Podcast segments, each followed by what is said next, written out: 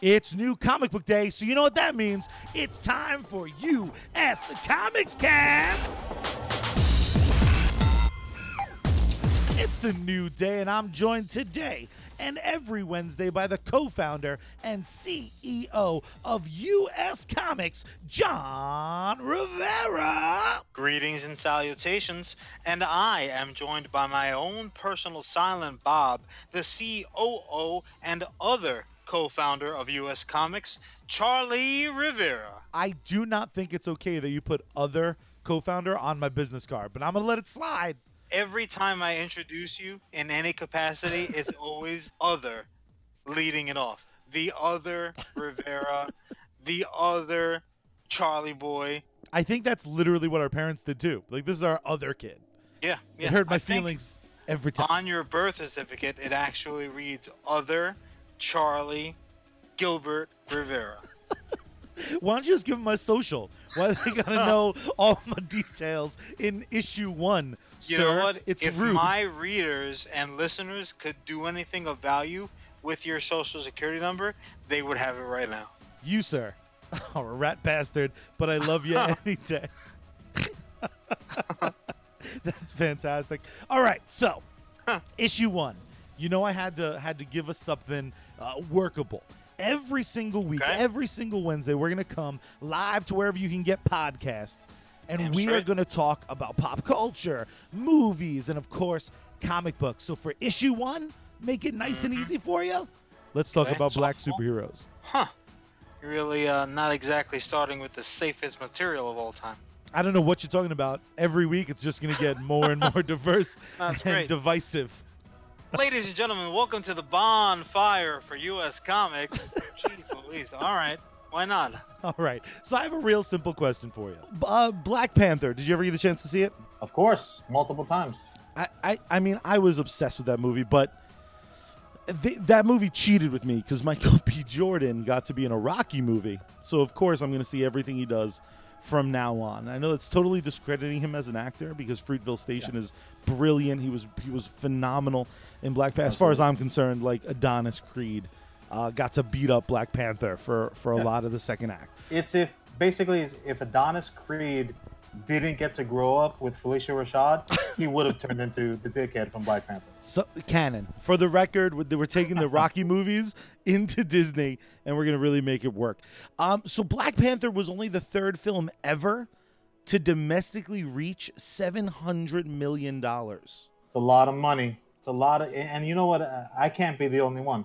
That's a lot of people who are seeing that movie more than once. I, I mean, again, like you said, you personally saw it a couple times. I saw it a few times because uh, even the things I didn't like in Black Panther were things I had to go see again to make sure because it wasn't the highest budgeted film. The CGI in the in the third act is arguably bad, and no one cares. That's how good that movie is. I mean, not to not to get into technical conversations for cinematic reasons, but anytime you have a character that, um, you know, just like any other artist, we get lazy whenever we can. If we could save us some time, save us some effort, you're going to take that that easier route. So whenever you have a character that's completely, you don't see any kind of skin, then all of a sudden you have a hundred percent CGI character, and this uh, what's a what's a, what's the proper term I'm looking for? Suspension of disbelief, I guess, kind of goes out the window because if you literally saw, you know, a, a shirtless version of Black Panther and his elbow bent at a, a unbelievable angle, you just saw it, so you're like, oh, I guess it, I guess it, it does bend that way, or maybe that's one of his special powers. But when he's all clad up and you know glowing and purple and, and what have you, now all of a sudden your brain your brain is saying, ah, no, that's I call shenanigans on that one. now we're gonna save we're gonna save this for a future episode, but we will one day talk about the lunacy of all these movies having like the evil version of them in the third act Oh, to fight. yeah. It didn't work for Superman when he fought the Sun God. It's not gonna work for for anyone, Oh. arguably except for Black Panther. Black Panther was such a, a good film, and I think so much of so many of us wanted it to be phenomenal that we were like, yeah, yeah, we don't care about that trope. Uh, what I want to kind of focus on is is not necessarily the whys, but we should talk about the whys a little bit. I would love to know your opinion on that because you grew up in a in a slightly different uh, era. Yeah, you just called me old, but that's cool. I want to remind people because they see us in public and they're like, "Who? Hey, who's the older one?" And I'm like, "And Oh, eat shit and die." I'm glad I stole Oh. your your. First of all, it was the Robotech fucking fighter, but that's not that's not the point. But I think the real thing to take away from this is if any listeners, friends, family want to know Charlie's true kryptonite, if you really want to hurt this son of a bitch deep, you ask him who's older between him and me. It's a guarantee fucking cry It's a session. that night. KO. It's a KO every time. It's it's that episode of The Simpsons where Lisa doesn't reciprocate feelings for the special needs kid and his little heart. You had to watch my heart break in real time. Oh, I choo choo choose you. So I did some research for the show as I'm going to every week because I'm a responsible member of the team. Uh, the first film I was able to find with a black superhero. Now immediately I had to disqualify like Shaft. And we could talk for two seconds, but I think Donald Glover covered it really nicely in his Comedy Central special. Like what? No, that's not okay. He's like he's he's not even a superhero. He's just a black guy. He's just a black dude. You couldn't. He's not a superhero. You couldn't have no shaft ride at Universal Studios. You can have like, yeah. What we do is we, we put you in the car and then we set up like five women mannequins and then you hold your hand out and you just slap them off. Just slap them off. He's as much of a superhero as Batman is, but again, we don't need to get into that. we can fucking, you know it's you know, terrible just talking about how how in sync we are that was the joke i was leading to he just sniped it and now we're even for the robotech jet The- we are not even, sir. so If i he didn't have a helmet that was removable, we might be close to even. But listeners, the pilot's helmet came off. We're not even. I lost it immediately with my tiny baby hands. You probably ate it. it was delicious. Delicious. So the first thing i was able to find with uh with uh, a little bit of research was called it was the 1977 film called Abar the first black superman.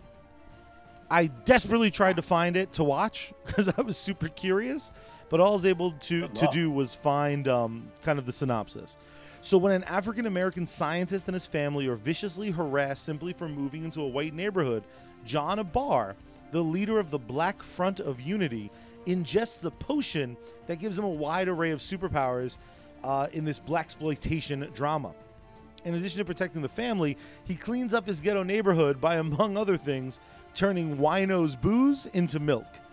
So, very interesting Huh. superpower. That's something. Um, He's like the, the reverse Jesus. exactly. Um, so, so again, 1977, where, where it's a black exploitation film, kind of very proudly. Um, not doing a ton for the movement, but again, at that time, uh, you know, at least it was something. A black hero, a black lead. Again, we What year was that? Because this is the first time I'm hearing of it. 1977. 1977. That's yeah. That, that's that's throwing back. So I was a tender, not quite one year old. Um, I I would throw out there, and and again, you know, I don't want to put the cart before the horse, but this does get into our sometimes uh, headbutting between superpowerdom versus like mystical arts, you know, supernatural type stuff, because I think the the two coexist in the same plane. But Blackula came out in 1972. So I don't know. I don't know if you want to say that's a super villain, if anything.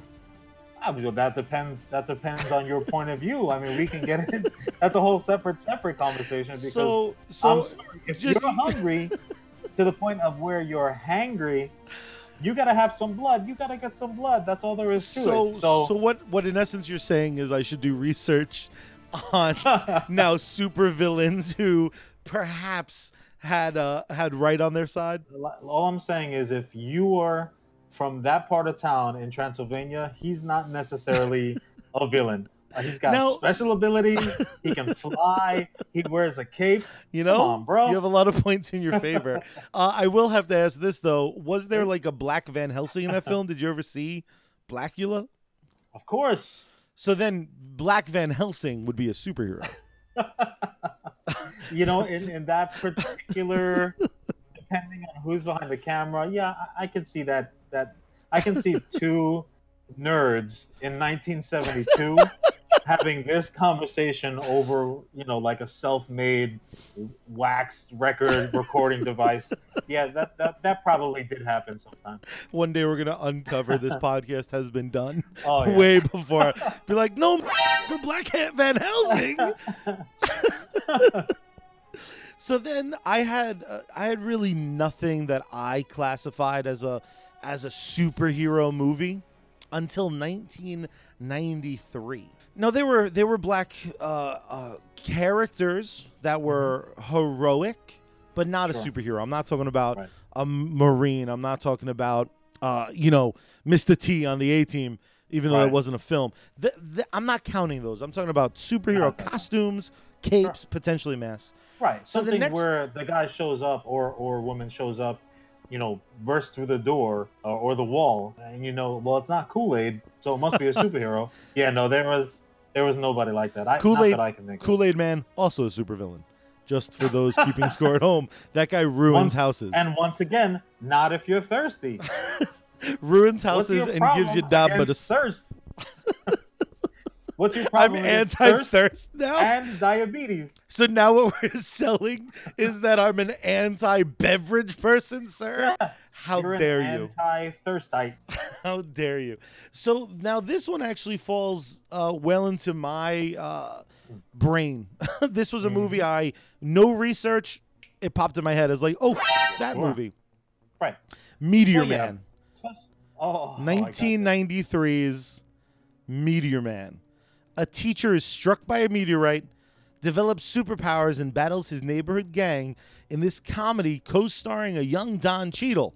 How crazy that he, that he wasn't the lead. Yeah, well, uh, the the lead Robert Townsend, who uh, was on a bunch of shows I watched as a kid, he was the Yeah, writer and and director. Right, that's what's like. He he made the movie, so he's like, I'm gonna play whatever damn part I want. Exactly. So you guys enjoy reading uh, when we finally publish it, U.S. Comics. You can find my avatar. it's just. Just like me, he's like 7'2", 425 of muscle, bionic Yeah, arm, literally the same see guy. him, you're gonna think Charlie immediately. Oh. Spoiler alert.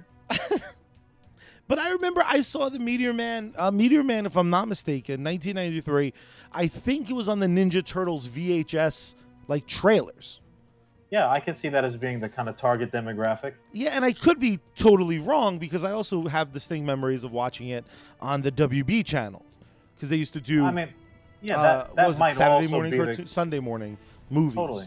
Yeah, I could see that in the morning. Now again, I, I'm not, I'm not, not testing you or, or you know, uh, uh, you know, test, kicking, kicking tires or anything like that. But now, what year did Medium, uh, Meteor Man come out? 93. 93 okay so then i have to go ahead and play my um, play my elderly card you know not just good for getting me into movies at, at a discounted price but what about last dragon bruce leroy is a gentleman of color But he's not. He's that came out in 1985 this is like because I get what you're saying. He's he's Iron Fist, in essence. Like that he's is- iron fist but a version that can actually fight not like this like what happened to not throwing too much shade?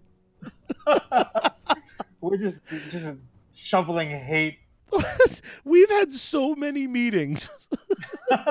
We're big fans. I swear to God. Don't don't change the channel. Is that a thing Oh. with podcast? A, change the pod, channel. a podcast where they're just negative about everything. Do they Awesome. have do they have remote controls for podcasts? Click. What else is it? Someone just threw their laptop out their fucking window. Like, no, leave Iron, leave Iron Fist alone. They're trying so hard. They give him a mask this year. Now, Bruce Leroy, again, I agree with a loose definition, but that film doesn't set out to be a superhero film. I mean, but doesn't it though? You, you know, once You know, the problem is you said it, and I'm just trying to argue. So I- we, I we don't agree. But the problem... Are you just sitting there recording, saying no, no, no, but your head is vigorously going up and down, I'm nodding like, in oh, agreement? that in fact, what a good pull. what? What are you texting me right now saying we've got to watch Last Dragon tonight? oh, look at this. Charlie's on my phone. Oh man, I met Bruce Leroy, and that was a wonderful moment in my Ah, life. Bruce Leroy is the man. He's still jacked I up. mean, he's like he's very thin now. But funny. Well, first of all, anybody who has one name is automatically cooler than you. When you're like, ah, my name is John, rah," and he's like, uh, my name is Taimak. You're like, oh, you win. Enjoy, enjoy whatever of mine you want. exactly. Now, now, conversely, one can have the debate, and I think, uh, you know, if it was debate club, you can equally argue either point.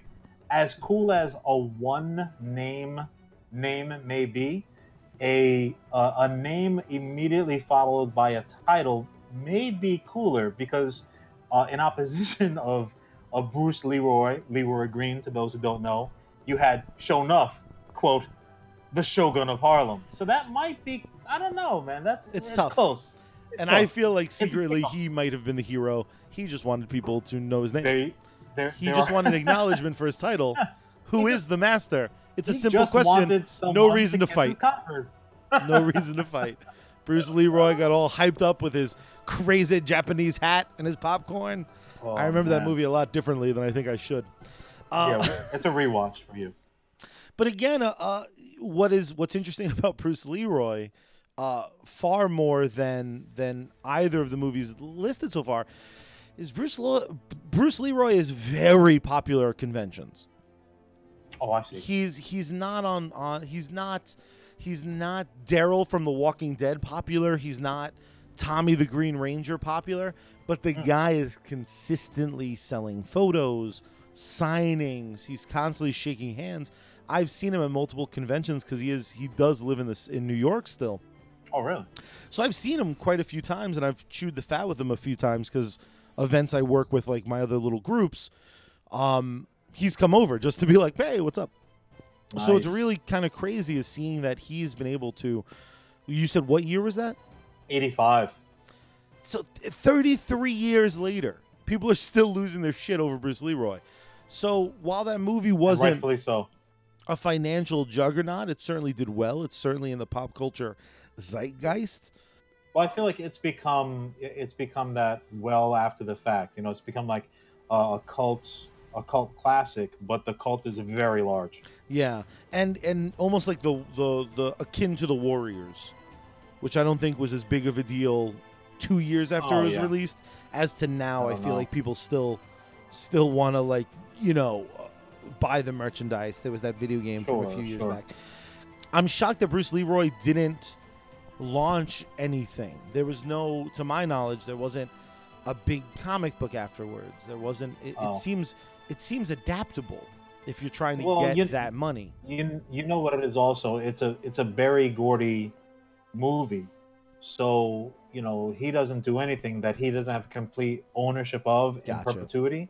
So I'm sure you know I'm sure that there were certain options on the table, but either the cut wasn't big enough or you know or they just did- they didn't want to uh, to mess with it anymore because like you said it was not this huge you know mega hit that they were almost expecting you know like the yankees picking up a pitcher that that's not particularly good they just swept it under the rug and they moved on to the next thing Yeah. Now, because imagine, imagine, you know, Last Dragon, the video game. i'm Um, imagining it right now imagine, imagine a cartoon. Imagine how different the world would look Sure. potentially if that was clung onto aggressively. If someone said, "Okay," because Meteor Man, I think where they screwed up was that movie tried. I vaguely remember it. The suit was kind of cool. The concept was was predictable, but like it had that like In a good first way? flash tv yes, kind of a muscly suit But it was kind of cool. it was like gray and terrible. green. It was a, it was Yeah, kind of a the cool. color scheme was awesome It was like very unique, um, and stood out because it didn't just feel like a Superman parody. Any superhero that just proudly rocks a straight mustache, like his secret identity might be a professional bowler, to me, I'm like, way to way to go, bro. Like you don't even need to wear your underwear outside your pants. You don't even need to wear pants. That mustache does your talking for you. Be like, oh no, it's mustachioed man. Uh, moving Uh, on, because Side note, Charlie, we're adding mustaches to all of our heroes. just, just so you know. Done. Every, even the women, all of them. Again. well, especially women, the women. children. We're not everyone. rude. Um, where I feel like they screwed up is I feel like potentially that shouldn't have been a comedy. I feel like if Meteor Man was sold as a real, not not that comedies aren't real movies, but if it was sold as another superhero movie, which in '93 wasn't overly common, but again, Ninja Turtles existed. The sequel, Sure. you know, was coming out. There was The original Superman movies were already like well a well known thing, and yeah, the Batman movies had, had kind of started. I think there was potential that you probably could have gotten uh, a different audience. You could have you could have started building in because I feel like the minute you put that oh it's a joke Well, uh, I don't want to play devil's advocate for sake of you know being uh, contrary, but sincerely, isn't that kind of the Marvel mode right now cinematically? I mean, people would not be wrong to say that these are action comedies as as the grouping. yeah So maybe it's not so much that they did the wrong thing, but maybe Meteor Man was before its time. that's true. I also feel like to watch the trailer, which I did before recording, it's mm-hmm. very like we're a comedy, whereas at least Marvel trailers are like we're fucking epic. Look at us. This is serious, yeah. But I, and and this is side side side side note to this first episode. So this is what you're in for, people. Sorry. Um, that there's that whole conversation also of trailers are rarely indicative of the movie that you're about to see. True. Trailers do often do things very very wrong, where their one function is just supposed to be like get people hyped up to go see this movie, get get asses in the seats.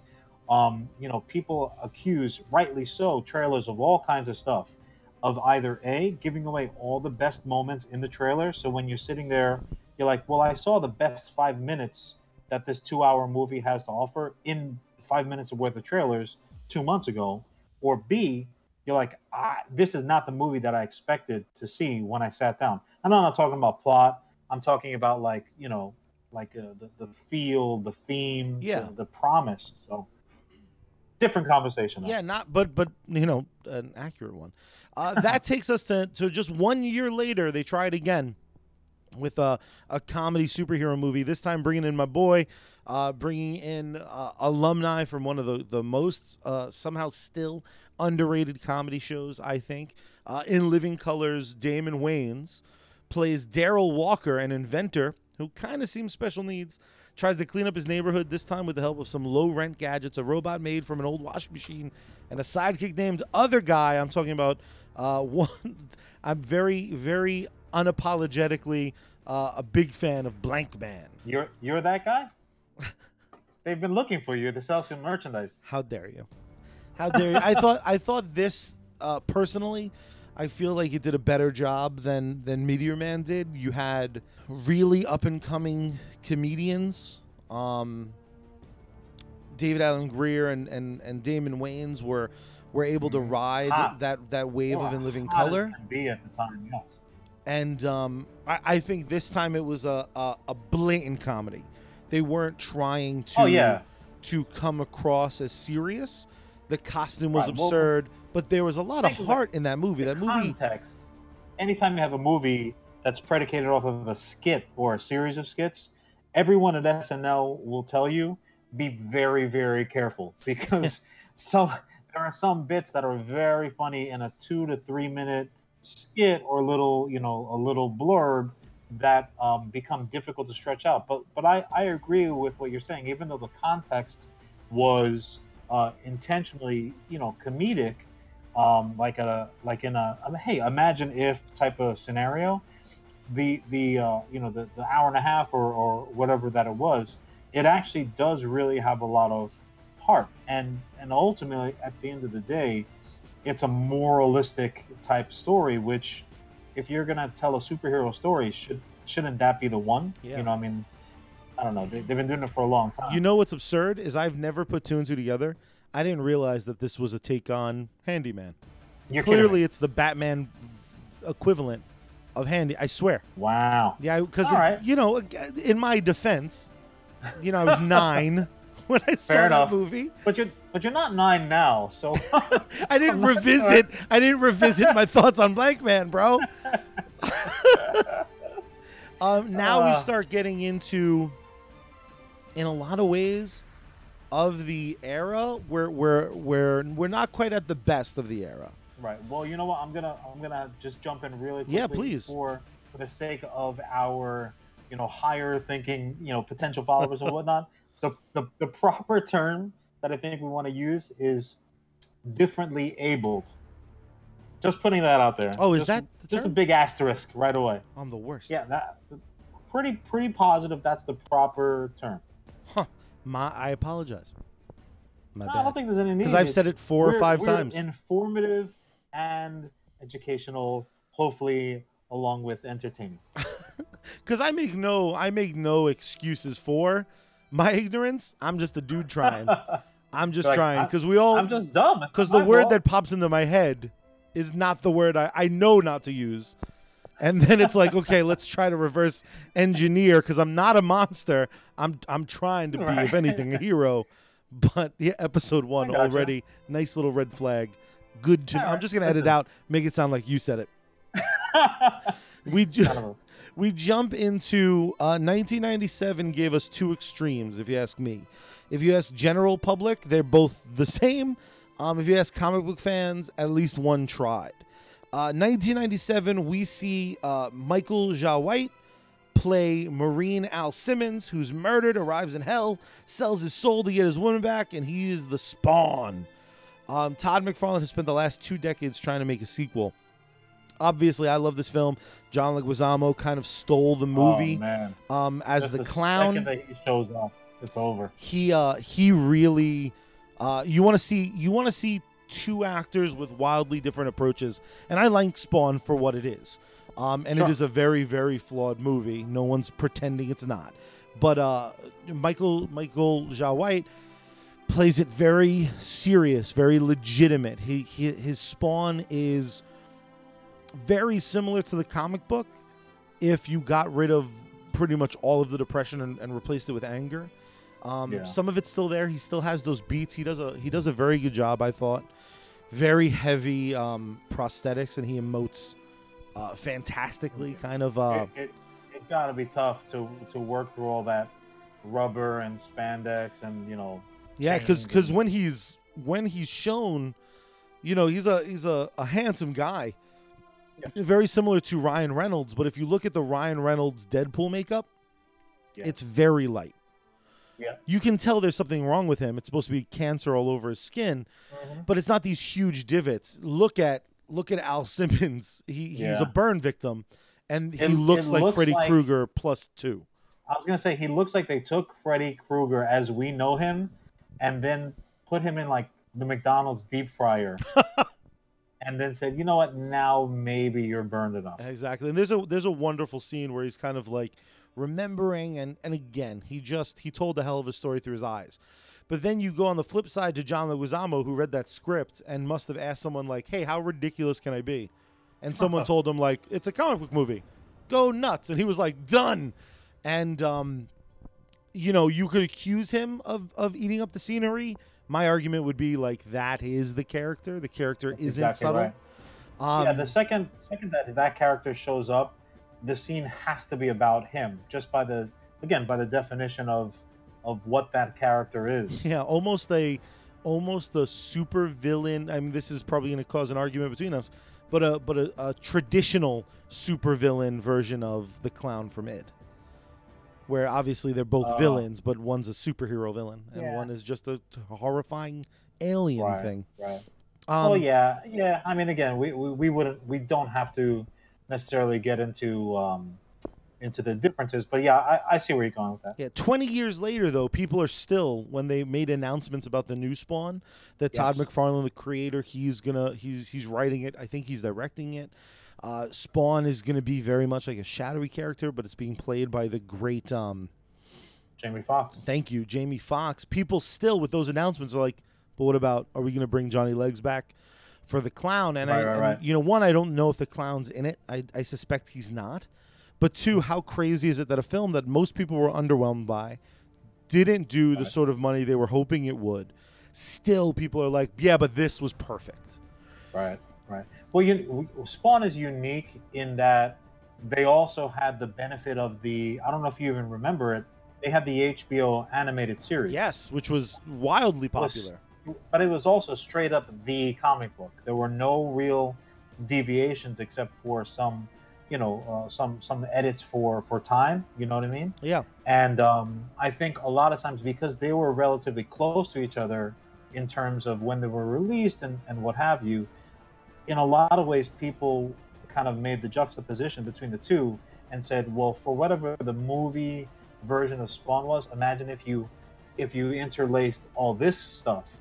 And um, I mean, again, if it was a movie, it would have been. I don't know if R would have been appropriate. It would have been an NC-17 movie Yeah. you know what I mean? Because and I know the um, I was in the mix. I was right at the front door on the on the, the midnight, you know, uh, midnight premiere type lines for these comic books when they come out. When when Image hit, the comic book shops, my age demographic went absolutely berserk because we were getting content which like high end premium cable wouldn't even give you Yeah. and you know, as far as our, our parents are concerned, like, oh, they're just buying a comic book. That's it's like Archie, you know. So so we felt like we were getting away with something, and um, it really separated itself from the from the from the from the two bigs, and everything along that that line. And you know, it must have been that I was just such an awesome kid. The fact that this character was a was a black guy never even registered. I mean, literally, it never even came up in the conversation of many, many conversations that we had at the bus stop talking about, you know, these these characters and these storylines. Yeah, it was it was interesting because this movie in a, is a lot different than than the films I mentioned before because his blackness isn't important. Right. He's black. No one's hiding the fact he's black, Right. but it's right, right. irrelevant. Sure. Easily, Al Simmons could have been a white guy. And what's Right. funny about the origin of that character, from my understanding, from from reading interviews with Todd McFarlane, he specifically was like, "I want him to be black, but that's all I give a fuck about. I Mm-hmm. want a main character who's a black guy, but it's not going to take place in Harlem. It's not going to be, you know, he's not going to talk jive. He's not going to have an afro. He's a, Mm-hmm. a marine. He's he's just a badass. Um, Right, right, right. So much so, in one of his Todd McFarlane had a run in Spider Man, and there's a scene where Spider Man alludes like, "Well, what color do you think I'm under here?" So obviously that was something Todd McFarlane thought the the industry was lacking, and Sure. this movie, ironically, is is you know even if we account for for the two add-ons from you, you know this is the this is would be the what fifth sixth um, movie Yeah, to, not- to to to feature uh, a black Right. hero. Now, for moving to something that I could argue there's plenty of good in Spawn, its rating is really what hurt it in a lot of ways. They had to cut, you know, cut the fangs off, as it were, to an abysmal piece of garbage that I don't know if anyone can defend, and that's 1997's Steel. Uh, Shaquille O'Neal plays John Henry Irons, a I- weapons I don't even designer. think Shaq would defend that. It would be hard. Um, he has like a magical sledgehammer. it's supposed to be technology, but it's not. Um, it, he he literally utters the phrase "It's hammer time," which makes me want to punch myself in the face. Yeah. Yeah. That trailer, by the way, gave me such douche chills because I remember I remember being a kid and being like, "Oh, this is crazy." Or are they going to find a way of working in Superman? you wish. I think is there going to be like a, but it's a totally, it's very Catwoman esque. Which don't worry, that's on the list. Um, finally, in 1998, everyone stops. A bona fide star um, plays the title character. Uh, this movie goes on to to take the spot. Spoiler alert for the rest of this list. Until Black Panther, this next movie is the one that everyone goes. Black superhero movies work. Black hero movies work. His blackness is very much kind of part of the character in a albeit a subtle way but i'm of course talking about blade wesley snipes is the is the vampire human hybrid uh, who hunts vampires by by night and uh, i guess just relax during the day two sequels blade 2 in 2002 blade trinity in 2004 blade trinity side note in my opinion is really the very first time we get to see wade wilson uh, in a movie um, you could just tell that Ryan Reynolds was going like, okay, I get to talk smack and have weapons. Done. I know. yeah, he, I know he the was source playing material. that part in his mind since Blade for sure. Uh, but 1998, despite having two sequels, still no one was willing to take a chance. What what what was it about Blade? Things that I've heard in the past. I would love to know your opinion though. Mhm. I've heard well, it's really a vampire movie, so it's not about a Sure. hero. It's about vampires. People care about the vampires. Other things I heard were it's Wesley Snipes. Wesley Snipes is a star. He's True. the ticket.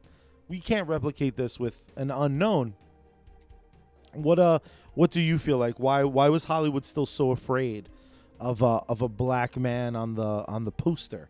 Why were they why were they reluctant to to try it? you know what and it's an it's an interesting it's an interesting question because like like you're like you've pointed out you have if, if someone's going to walk into a producer's meeting they on their big board they they could point to multiple examples why you know their movie could have been the one that grossed 700 million dollars um, domestically um, but the, but the fact is charlie and i i truly believe this uh, for a lot of things, but for this subject also, it all boils down to the to the source material. So if you look at your list, with very very few exceptions, and to me, I think Spawn is an even better example than um, than Blade was, because you're right. You know, depending on on the the playground, so to speak, that you take your toys to, um, whenever you're dealing with like with the vampire uh, the vampire um, genre there are certain uh, rules that you have to play with you know so it's not just enough that you show up with your ball someone is dictating to you all right well this that and the other thing you have to go from here to here here are the rules here's how you score and blah blah blah um, when you have when you have great source material you're you're not just showing up with a ball you you have written rule book and I don't think that um, up until really this point, they had that advantage. So even though Black Panther um, is a great character in and of its own right, before they were really talking about uh, just beginning to, to think about bringing him to the to the uh, to the to the big screen as a comic book character, I mean, similar to Iron Man, frankly, and we've had this conversation privately before Iron Man was on the was on the silver screen, he was a B list hero, Absolutely. and I feel like Black Panther, um, you I, I would put him in that category, not not for any other reason than just the the stories that they put out. He was never a character that had multiple titles, and so on and so forth. So the fact that this movie did as well as it did had everything to do with the fact that your audiences were ready for it. They were ready for it, and that they knew that they were ready for it. You can catch people by surprise. You can give someone, so you know, a sandwich that tastes awesome, full of stuff that they would never, uh, it, it would never have occurred to them to to pile pile on between two pieces of bread, if you know what I mean, because Yeah. we're sandwich people. Yeah, you know, Um, you know, they they got something that they wanted, that something that they were vocally asking for and anticipating as an eventuality, and I think they really did a beautiful job. But that all being said, it was still um, within the context of this rule book that was established by the movies that came before it. So that's just you know that's just my two cents. it's just disappointing because you look at a character like Black Panther has been around for so long. Luke Cage has been So around for so long, and Mhm. and they're still just not. Let's be let's be totally frank. As much as I might hate what Marvel does, and they kind of have now changed everything that they do to reflect the movies because movies are real. Movies are what the mainstream care about. So it's comic book people go to the movies, that money is sold. They're Right. getting me That- to go yeah. see Ant Man 7. Those tickets are pre-sold. so they change everything else to kind of capture the movie audience. Be like, oh, that funny book looks like Robert Downey Jr.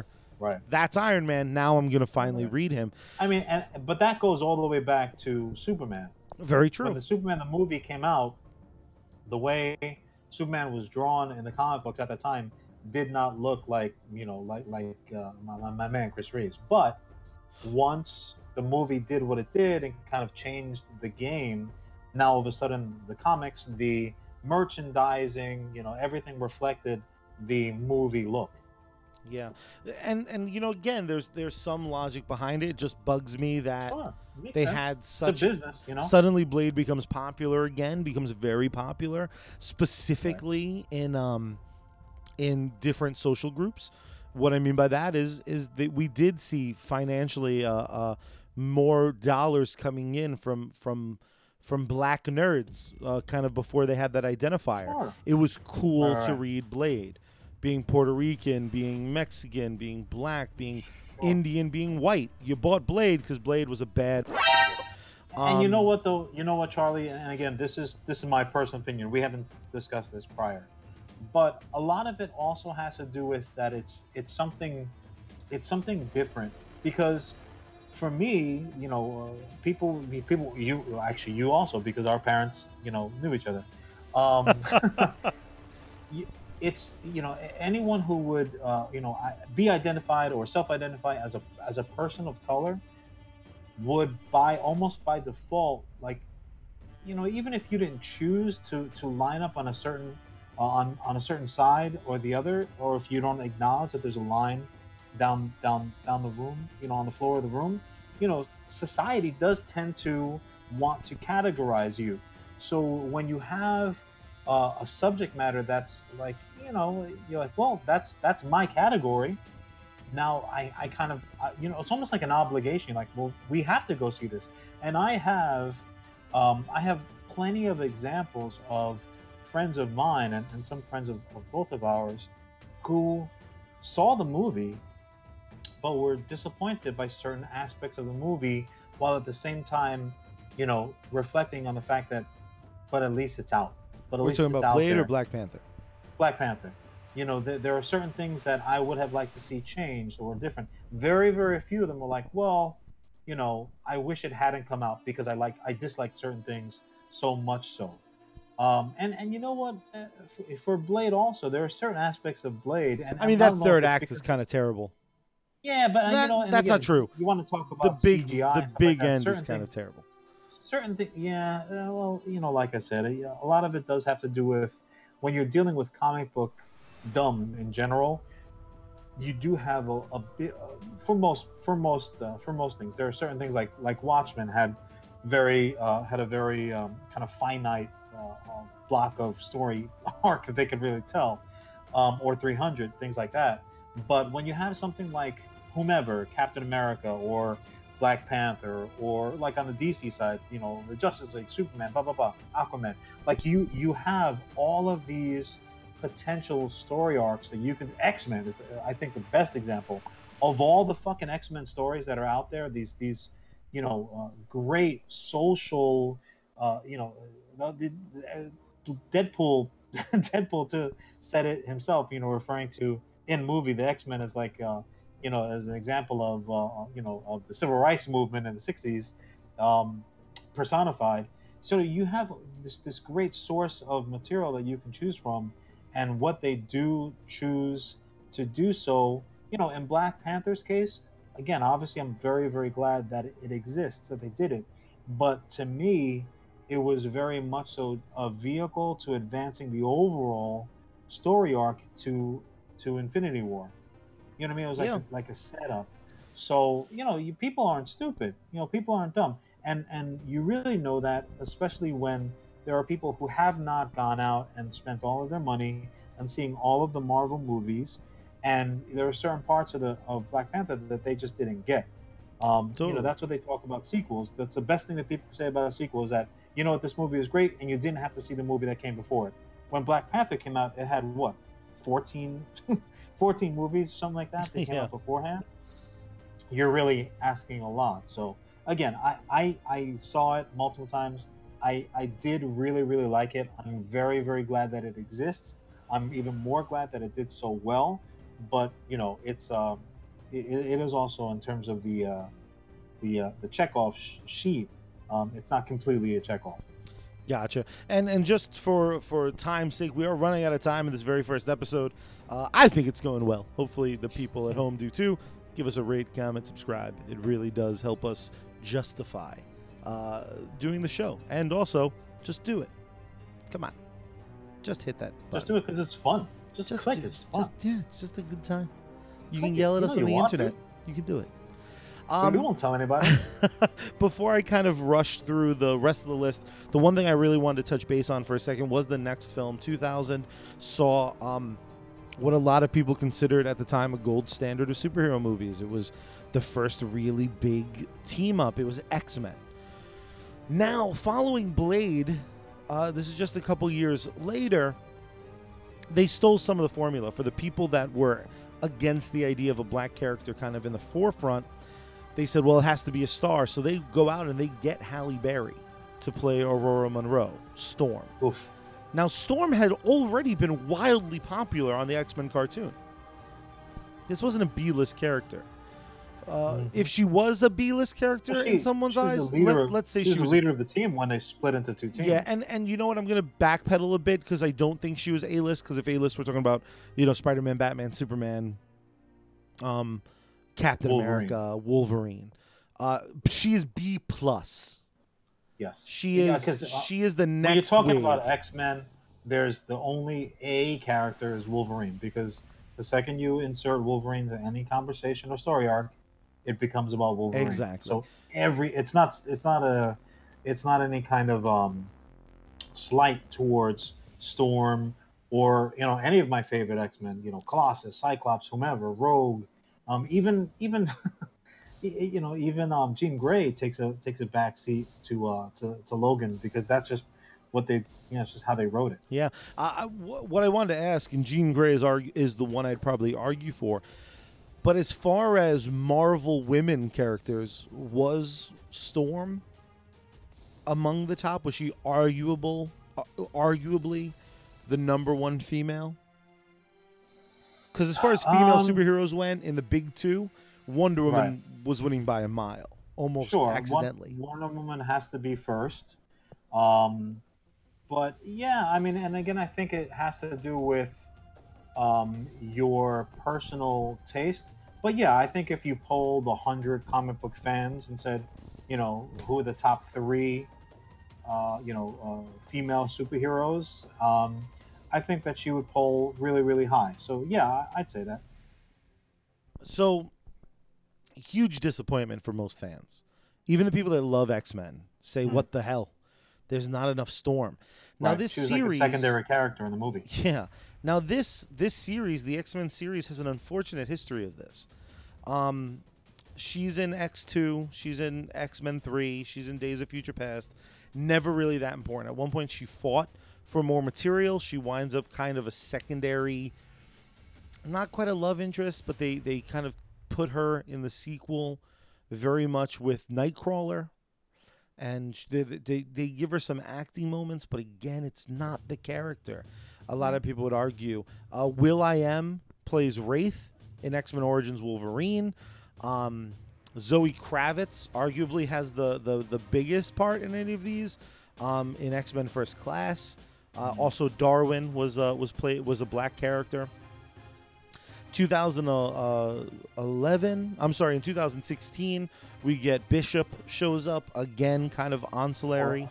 Oh, Um, and I loved Bishop. I was so disappointed that he. Yeah, and he looked so cool. I thought Ah, he looked great. the and, actor was good. also. Omar Omar Sy, I believe. Um, and Alexandra Shipp winds up playing Young Storm in X Men Apocalypse. Looked cool. The part had fucking nothing. Yeah. Um, Halle Berry kind of follows herself up with Catwoman, which everyone knows is a disaster. Regrettably, The next bona fide A plus black superhero on the silver screen, we get to see Sam Jackson play uh, Luke, uh, Lucius Best, um, my man Frozone. oh yeah. I, I think we forget how important that character was. Um, again, happened to be black, very obviously black. He's a black guy. Winds up almost playing second fiddle to how awesome he is, which I think is important. It's it's we see it a lot in, in movies where what's more important, the the ethnicity or the character? And in this case, I think it was that perfect balance where they weren't hiding who he was, but he's cool because Frozone's cool. Kids at the bus stop were not talking about him being black. They were talking about how great Frozone was. Right, right, right. Um, then we wind up getting uh, in 2008 Iron Man. We see uh, Nick Fury again. Uh, Jackson shows up there, um, and obviously uh, Rhodey makes his appearance in the first one. Always intended to kind of be the Can I- sidekick. Can I just jump in on you Hell real yeah. quick because this was, and sometimes you know when the calendar pages, you know, uh, tear off in that animation from movies from the 30s, people forget the fact that um, the fact that uh, Nick Fury was played by Sam Jackson is only due to the fact that the Ultimates, uh, the Ultimates comic books drew him differently. You know, uh, the original, you know, uh, the original appearance of Nick Fury on the screen was Oh man, Mitch Buchannon. You know, so you know you're lucky that you didn't see him running in, in slow motion at, at some point. Baywatch Um, Nights went real fucking high end. and and you know the the fact that matters that when they announced, you know, we can have a really really hellacious type of uh, fan base. Um, when they announced that the casting, people went ape shit. A lot of people went absolutely ape shit, and I I personally was I, I like to pride myself that I can kind of see what's coming in the horizon, so I try not to be surprised by too much. I was completely taken aback. I had no I did not see that coming whatsoever. I really didn't. That people were gonna have a problem with Sam Jackson, who's arguably our most prolific for like who's been in more movies than, than Sam Jackson. You kidding me? Um, the fact that they that they cast him as, as a you know, Nick Fury obviously elevated the character, became instrumental to putting the entire Avengers team together, and blah blah blah blah blah blah blah yakety schmackety. But that they use the Ultimates version, which can is you know, is just a cooler version. You know, it's it's literally um, Sam Jackson putting together the Avengers. You know, I don't care what you want to call him, and knocking out an eye.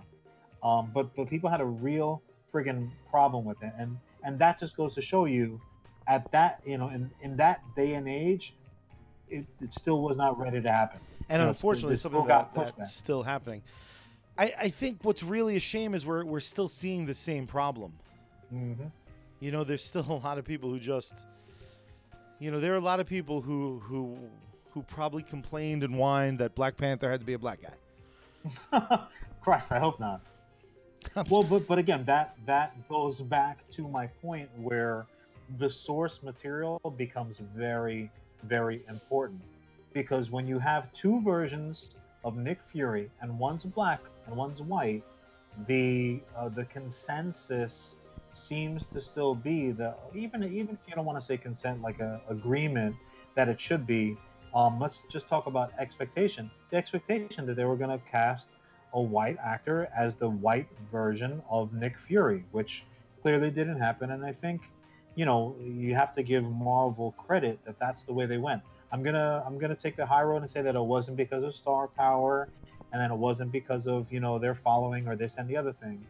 Um, just that that's the better that that was the better version, the more uh, the more interesting version of that character, and just leave it at that. Yeah, I mean, when in when in doubt, I'm I'm usually gonna try to lean towards the the positivity. Believe it or not.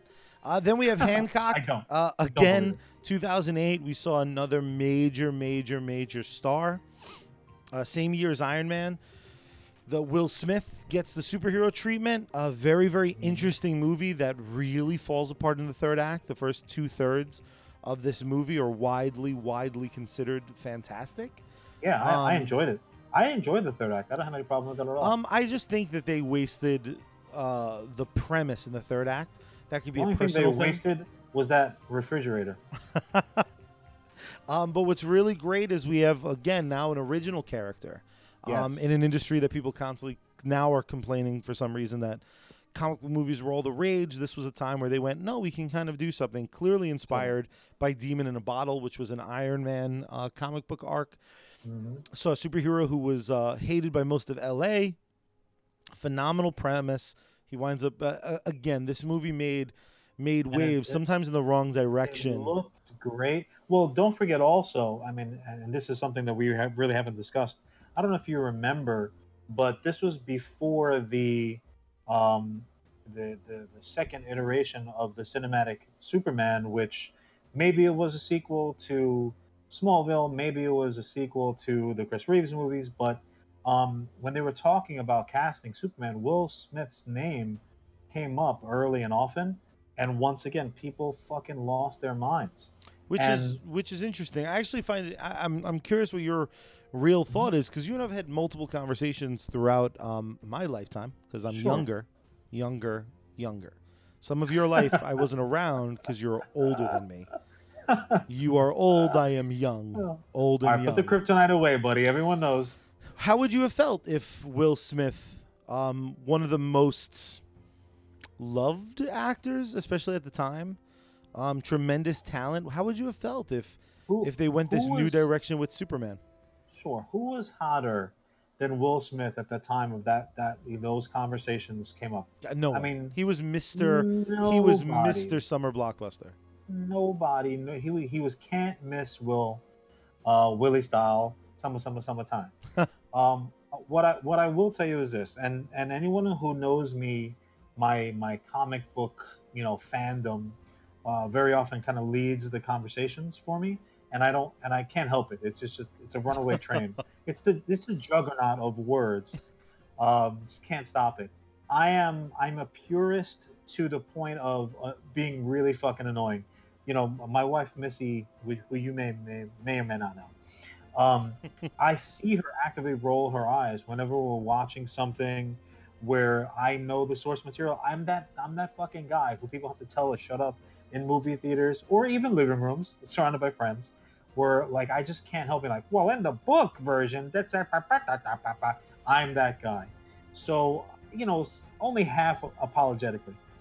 But that being said, um, if Will Smith had put on the you know the tights and the cape, I would not have had a problem with it. If you had said to me, you know, at that time, and this was before obviously Hancock, if you said, well, you'll have, I'll give you a choice, either Nick Cage or Will Smith can play Superman for you in in the next Superman movie, I would have picked Will Smith every day of the week and twice on Sunday. My only, uh, my only kind of um, caveat would have been, you have to explain it. You just have to explain it. That's all and that's that's often my asterisk that's often my caveat when they talk about all kinds of things. Probably most famously amongst our friends in circle which this can be a conversation to be had later also um, the ghostbusters reboot. You know we're talking about like you know a new cast and this and the other thing. And i said explain it. You just have to explain why. I think what you can't do is disrespect the source material and just fucking change something seemingly for the sake of changing it I would have had no problem with Smith. I have no problem with they do it now. Just Yeah, well, you, you know what's funny is I, I, there's an Earth, you know, DC. There's an Earth version of everything. Yeah, well, Uh, you, what I find interesting is you and I have had versions of this conversation, but I'm actually not not quite blown away. That's very dramatic, but I'm surprised because I've always felt like if the soul of the character is there, build the world around that soul. So in my head, my Sure. big fear if Will Smith played Superman is that they wouldn't acknowledge the differences in being a black good old boy and traditional white Clark being a good old boy. Um, it's something I, I, I, the one, one of the weird aspects about Superman Returns that I really love is people made a big deal that he had a beer. Be like, that's just what people in Smallville, Kansas do. So to me, I would have loved to see a version of Ma and Pa Kent that were black, uh, and still farmers. That's that doesn't go away. It's not like suddenly you know suddenly you don't need to change the the tropes, but seeing the different way, it really does. In my head, I would love to have seen a scene where the the little black kid in school is getting bullied as he's picking up the football equipment. Like you Right. could have in Well, essence but- redone the the Richard Donner Superman film, and it has a, Mhm. a complete different set of Sure. implications. Right, right. The connotations, the connotations become very, very different with the exact same situations, and that's not any kind of judgment. That's just Oh, it's just You the know, fun part just- of a brain. that's yeah. Well, that's just like kind of the society. That's that's again. You're like, here's the ball, but here's the rule book to the game. Yeah. So you, you're not allowed to to just kind of play the game however you want. And and the other thing is, and I think this bears uh, this bears stating is that these stories, these you know, we, we call them four color funny books, um, which are the source material. So the movie version would be, I guess, four color color you know fu- funny funny reels. um, but but the fact is, yeah, it's fantastical, and it's it's you know it's things that you you or, you know are are not based in reality, but the moralistic things that you walk away from these movies and these comic books and these TV series are very much real. And if you, in a circumstance like that, if you took Superman, who has, you know, a 75 year history, 75, 80, 80 year Mhm. um, history, and I'll, I'll put it this way when they gave Superman long hair back in 1996, I didn't care. I said, why? Why? Okay. So here's Superman. Now he has long hair. Okay. So the first thing I said, the uh, first thing out of my mouth was, "Oh, I can't believe he has long hair. Oh, I hate that he has long hair." Or even, "I like that he has long hair." My thing was like, "Oh, okay. Why? Why does he have long hair?" Same as when they, you know, made him electrical. Same as when they took away his underwear. You know, uh, basically, it all constitutes down to to the why of it. So when you have source material that something is predicated off of, you know you you really should i think as a creator you should honor that and and also to me and i i know for a fact that you agree with this charlie that's the fun of it Yeah, it's someone it's, it's the someone best. came to you and said hey give me a story and now superman's black i'd be you'd be licking your lips and yeah, we started a, we started a publishing company because of it, because of the of the okay, but now he's a salamander. exactly Uh, let's just finish up the list quick. Um, Terrence Howard, who originally played uh, Rhodey in Iron Man, left because Highest they wouldn't pay him enough.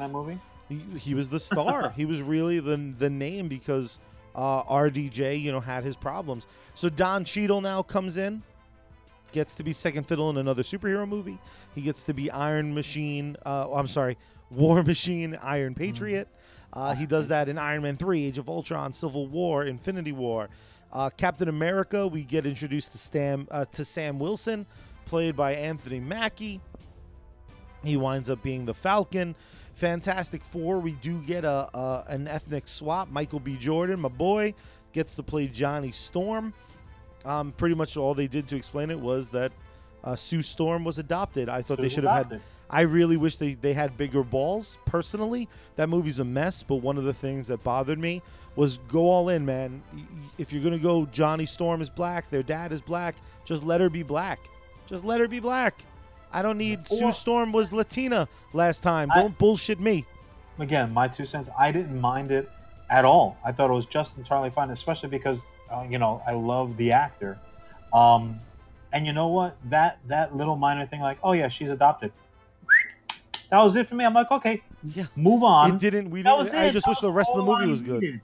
Internet lost and- its and again, and Charlie and I have this thing, listeners. Um, we we often refer to things as the the Hulk opening credits, regarding, of course, the TV series Hulk, starring uh, Lou, what did you say, Lou Ferrigno? Um, Dynamite music, exactly. Dynamite, uh, can you know, uh, re reappearing villain, so on and so forth. I can. I'm not having a stroke. Edit that out. um, but that that that idea that you can set up, especially these type of uh, um, stories, you can set it up with literally the introduction that lasts the opening credits of a TV show. And Hulk did it really, really well. A lot of anime does it really, really well also. By the time you listen to that, you now know exactly. You've been set up for the story arc. You're like, all right, and proceed with the giants trying to eat everybody. go ahead. Exosquad did a great job. I, I mean, they Charlie. So many of them, so many of them did, and there's no earthly reason why, um, in movies they can't do exactly the same thing.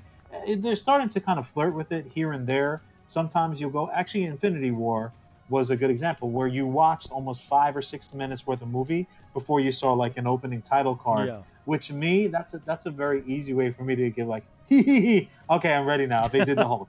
You know what I mean? So, but within the course of a movie, if you say, "Oh, by the way, now Johnny Storm is black," I'm like, "Okay, cool. I, I'm looking forward to this explanation." And just that little bloop, it's almost like uh, it's almost like um, what you call it. You know, it's almost like a little tidbit where a character is named something that I know of from the 12th issue that came out in 1987, and that's the, the same name of the hot dog fucking vendor. I'm like, oh great, that that was for me. That's how I feel about it. Um, again, internet lost its mind. Um, but but you know, they can they can kick Stupid rocks. internet. Um, finally, we get Chadwick Boseman shows up in Civil War. Um, people go, "Uh oh, what's this now? Let's do Uh-huh. this," and uh, really, people start to get excited. Yeah. Um, Dawn, uh, Batman v Superman: Dawn of Justice does show Victor Stone, paid, played by Ray Fisher. We finally get um, Cyborg. Will show up in the Justice League movie. I don't want to talk about Batman v Superman. Um, we then Laurence get Suicide Fishburne, Squad. Will Smith is. though, I know you kind of jumped over Laurence Fishburne being. Oh, um, very true in Man of Steel. Yeah, being a recast, which they absolutely did not address whatsoever, and absolutely did not need to be addressed whatsoever. Yeah, his his ethnicity really has nothing to do with that character. No, no, a- absolutely Yeah, there's plenty of black people named White. It's not like it was an Irish name. Lawrence Fittenfrapper. I would have need like uh adopted. Like, Let's huh, get that adopted line. Will Smith uh, jumps into another superhero film. This time as a villain. Uh, plays Deadshot in 2016's Suicide Squad. Made a shit ton of money. I don't want to hear it from anyone who's like that movie's bad. It's fine. It's fine for what they were going for. It's a it's a, It's it's a little sloppy. It's a little messy. at that point, it's not good. about bad or good. I mean, you're, you know, that's that's again, it's a different conversation. So with all of that said, It was bad. so with all of that said, wow, where where are we landing, man? Is it just? I think you kind of hit the nail on the head a, a little bit early. For you, you feel like it's the source material. There's no, there wasn't the source material being utilized. So I'll I'll turn it on its head, man. Luke Cage worked. Black Panther worked. Uh, Black Lightning is now on the CW. So slowly we're getting this influx to go off the superhero path. Um, crazy crazy rich Asians just made a monstrous um, showing at the box office. What is it going to take to get considerably more of this, or are we on that road? Are we finally on the road where people are going like, I don't care if they're black, white, Cuban, or Asian? Um, a great That- movie, a great character is is is either of those things.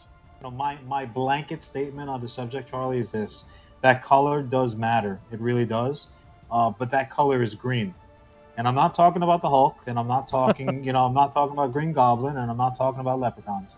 Um, I think that when you show something, when you can point to an example of something being financially viable, you've you've rewritten the rule book. Um, and I think that yeah, I think we are now on that path and whether it's like the stock market, whether it's a correction, you know, because of, of certain things have been going for so long a certain way, and then now a curveball is thrown, and you're like, oh, so you know, whomever, groups, companies, organizations, individuals, whomever, they realize, oh, well, you know, there is something. I think there's something to this, and there's money to be made. That's when you're going to see it, and that's across that's across the board. That's publishers, that's movie makers, that's you know that's you know TV makers, you know your Netflix and your Amazons and and, and all the others. Um, I think ultimately, wh- whether it's right or wrong, that's the defining factor. So yeah, I think that we're going to see a lot more of that. Personally, I think it's it's you know it's well well past time, um, and I, I really don't care the reasons for it. I really don't, as long as it's happening. shocker to no one. I, I totally agree. I do think we need um we need people for lack of a, a better idiom, for fear of, of using yet another curse because I have such a filthy mouth on this episode. Um, gonna be bleeped to hell for YouTube.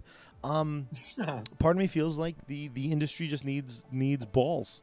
Uh, Vibe, DC's comic book, sold very well, very consistently. Uh, we had a Latino hero, an original uh, hero, kind of not um, not taking over a mantle, not a new. This character's been around for a long El time. Diablo? exactly.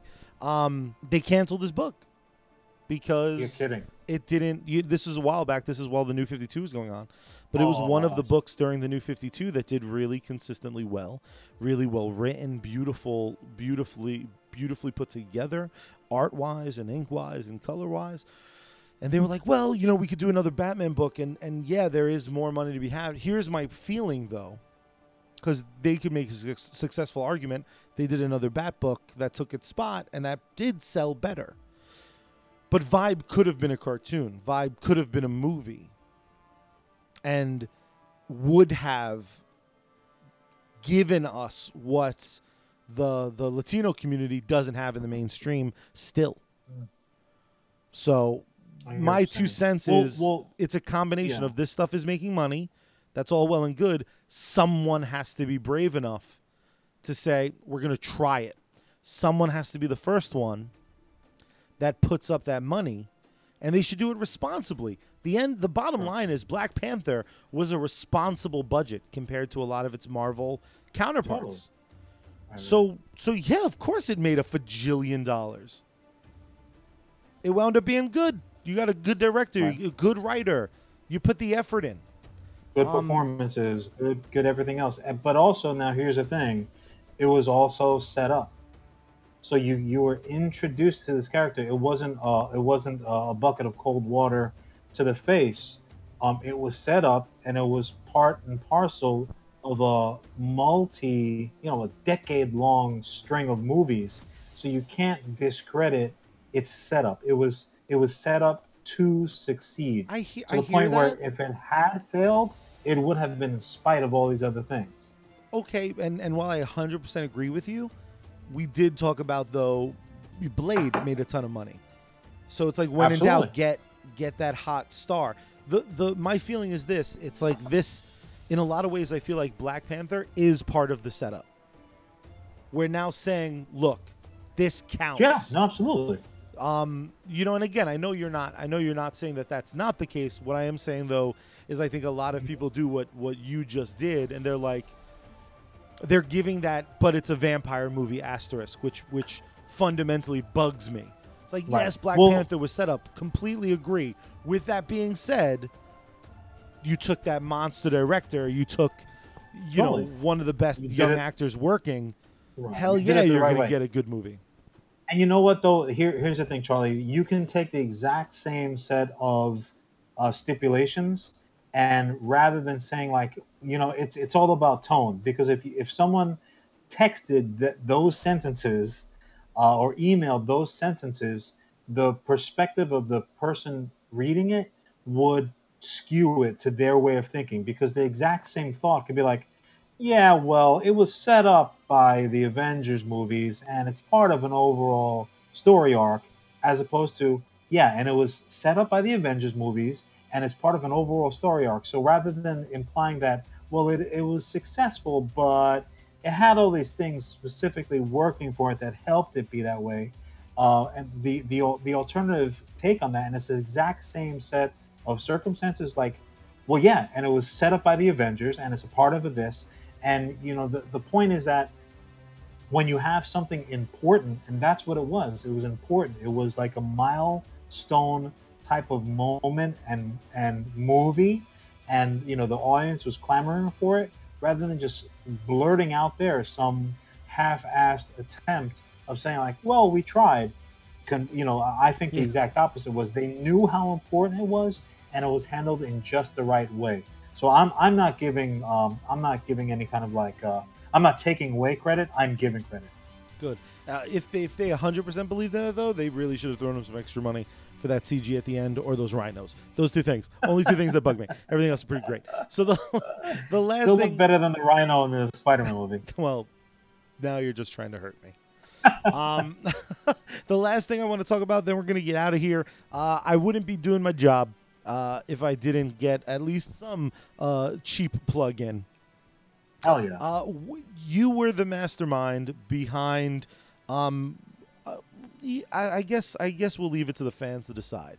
But at least on paper, one of our most important characters with U.S. comics is Anu. Mhm. Anu is aesthetically a black man. He he is an alien, but uh, but much like Will Smith playing Superman, um, being an alien doesn't disqualify you from from looking humanoid. Sure. When we first um, were kind of conversing about the universe that we're building, um, which I know I'm bearing a lot of leads right now, but uh, to be totally honest, I'd rather surprise them uh, on our Instagram Uh, read You US can Comics. fix it in fix it in the edit. It's fine. Just at read US Comics. Do it. Uh-huh. Go there right now. Um, uh, why he he was originally uh, going to be white. What led you down the road of changing his skin tone? Um, well, you you know what though, and like you said, it's it's a multifaceted um, it's a multifaceted thing, and uh, time time permitting, I, I don't want to bore whatever listeners are left to tears. um, but it became about the storytelling for me. Um, aesthetically, uh, it, it- he could have been he could have been you know he could have been maroon or aqua colored. Uh, it really wouldn't have mattered. Um, but when you talk when you're thinking about the storytelling and when you think about the the historical connotations that the character has on the planet Earth and and race has been a, a, a factor you know for longer you know longer than it's been an issue you know in our lifetimes or, or in American history or or what have you. Um, it became one of those those things where when you're developing a character and you want to include certain things that allow for good storytelling, you know, either before or after the fact of introduction. So up to the point of introduction for our purposes, uh, it really wasn't so much a factor. He's he's an alien. Like the the first adjective that you give him is that he's an alien. Um, you know, and then we talked about the historical things within our universe that he's responsible for this either directly or indirectly. Um, the fact the, the fact of his skin tone was completely and 100% uh, not a factor whatsoever in terms of the design. It was really more so for the moving forward of it, because we're we're hopefully, God willing, telling these stories that will both entertain and also have something to say. You know, like we were talking about some of the some of the the movies and whatnot. Like you want to walk out having kind of like having had something not in the uh, alien sense, but something planted within within you. um, you, you know, and and almost like you didn't even realize it. Like some something, you know, you, you learned something, or or something was uh, reiterated that you already felt, or or what have you, or just you know, just setting up for you know for fun, setting up for curveballs for down the road. Um, I didn't really seem be that particularly interesting to making a Superman that looked like Superman. You know, I wanted to really, really change um, change the rule book uh, that we were writing for our game, um, or, or make the pieces at least for the game more interesting, so that we would have good, uh, fun, entertaining, interesting stories to tell. And I thought that was uh, that was a way to do it, especially when you have a character that's, you know, it's kind of like the, uh, you know, like our one of our, you know, cornerstones. It's, it's, he's a really important character, so every aspect about the character then becomes important. And I, I mean, I loved the the original design, but Mhm. it was such a. You know when you get something and you didn't realize how much you wanted it. Sure. That's how I felt like when you sent that original redesign of of Anu, Mhm. um, and Yeah. and it was because of this idea of separating him visually from the the characters that people would compare him to.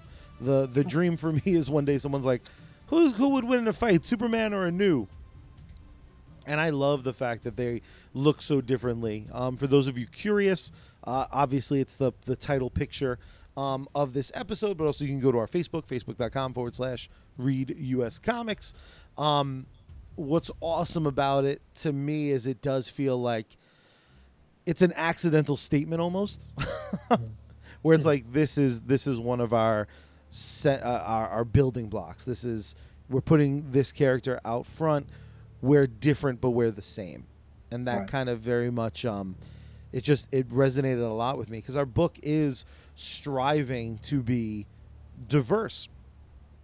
So we have a lot of uh, a lot of black characters, and I'm specifically not saying African American characters because a lot of them aren't American.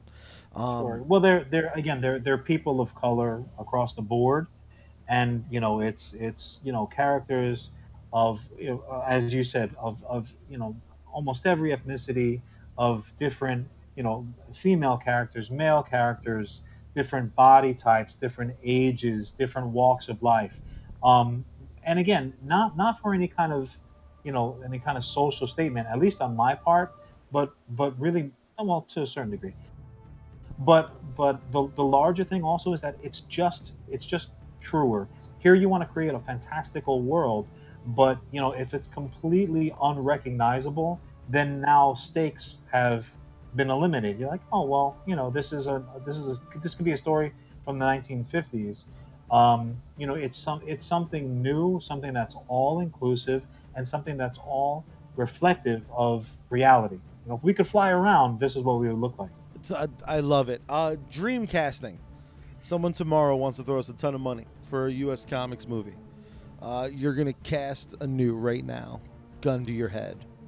Who would you want uh, to, to to take on the spandex? Well, I, I think the most important thing to say is that first and foremost, if they are throwing any kind of money around, I'm playing Diablo.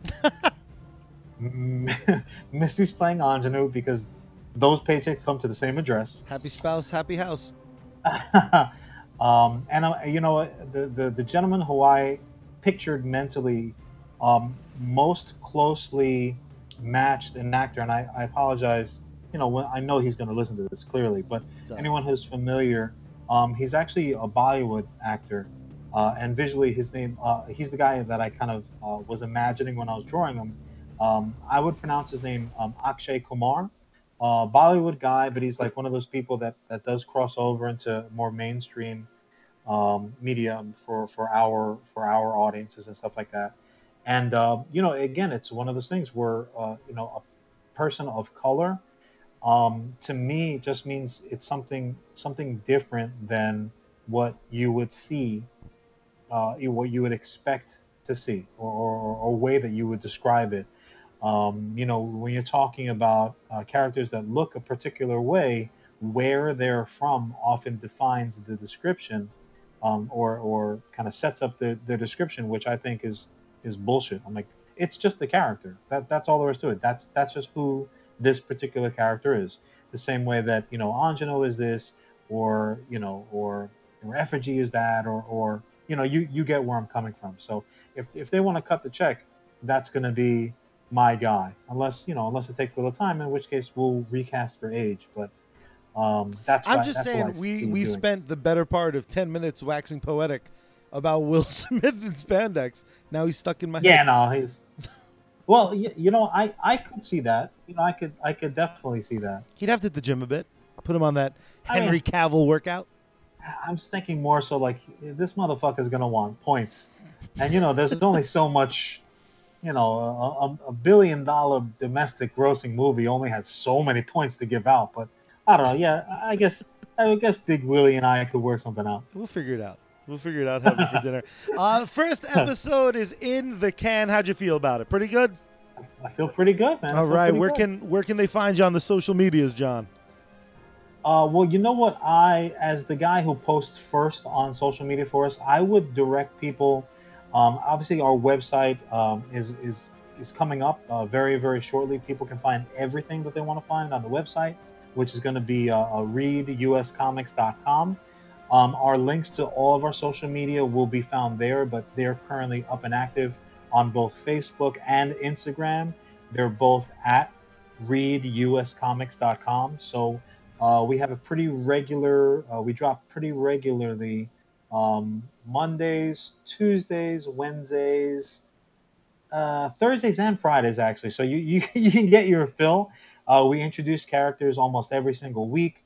Um, you'll learn a lot so that by the time this big book drops, uh, you, you'll be well on your way. It's like a cheat sheet.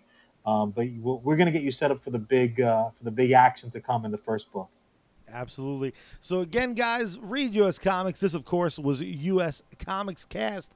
If you're listening to us somewhere uh, illegitimately, go on over to iTunes, rate, comment, and subscribe. Tell us how glorious you think my brother is. Tell me how old I look. Whatever you want, as long as it's a comment. Uh, guys, we really appreciate it. For Jon Rivera, I am Charlie Rivera. Don't call me Lunchbox Sucker. We are out.